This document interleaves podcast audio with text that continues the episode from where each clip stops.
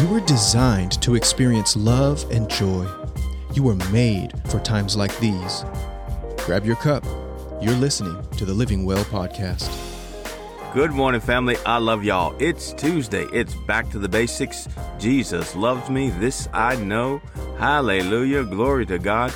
I think we all know that song, and it's a good song to hum to yourself, especially when life is trying to get you down. Just start to hum that song.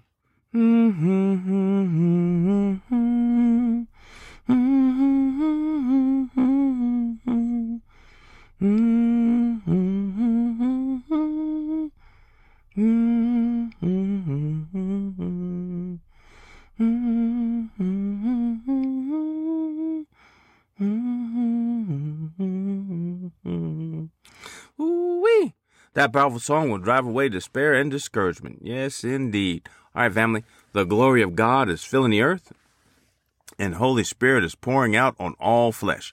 I can tell that Holy Spirit is moving. I have such freedom at work to talk about Jesus, not religion, not just spiritual stuff, but the Lord Jesus himself. Maybe you can test it out. Try saying something like, "Praise Jesus," when something good happens, like a sale is made or a task is completed in a record time or a student passes a test, etc. Anyway, just know and believe that the glory of God is filling the earth and Holy Spirit is pouring out on all flesh. Then you will feel led that you can share our scriptures for today, John 3:16 and John chapter 17, verse 23. All right, family, get your cups and let's take a drink from the living well. John 3:16. For God so loved the world that he gave his only begotten son, that whoever believes in him should not perish, but have everlasting life. And John 17:23. I in them and you in me, that they may be made perfect in one, and that the world may know that you have sent me and have loved them as you have loved me. Glory to God. John 3:16 is probably the most well-known verse in the Bible. So let's sip on that for a little bit. For God so loved, or as I like to say, God loves him some good people that do everything right. God loves him some Christians. God loves him the world.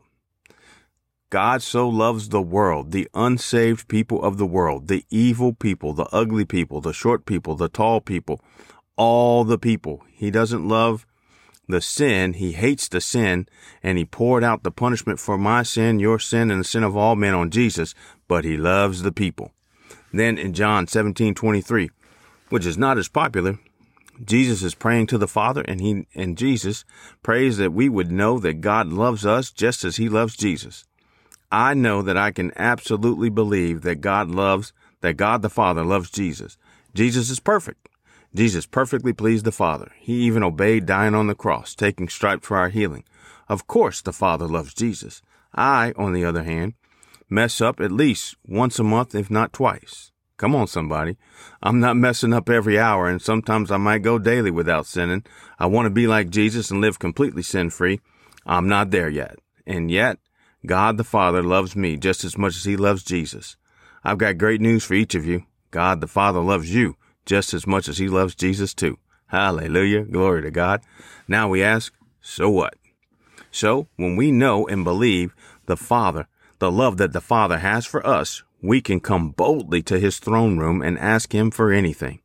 We can know that he supplies all our need, and that all, as in every blessed thing that we can need, means all, like wisdom, peace, healing, health, comfort, joy, strength, money and finances, favor, grace, mercy, and love, and anything else you can think of that you need, he will supply it.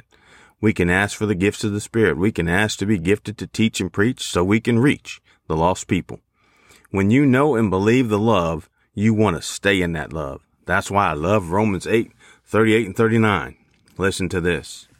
For I am persuaded that neither death, nor life, nor angels, nor principalities, nor powers, nor things present, nor things to come, nor height, nor depth, nor any other created thing shall be able to separate us from the love of God, which is in Christ Jesus our Lord. I love y'all, and nothing can separate y'all from God's love. Thanks for listening to the Living Well Podcast. If you found it helpful, please share today's episode with someone you love.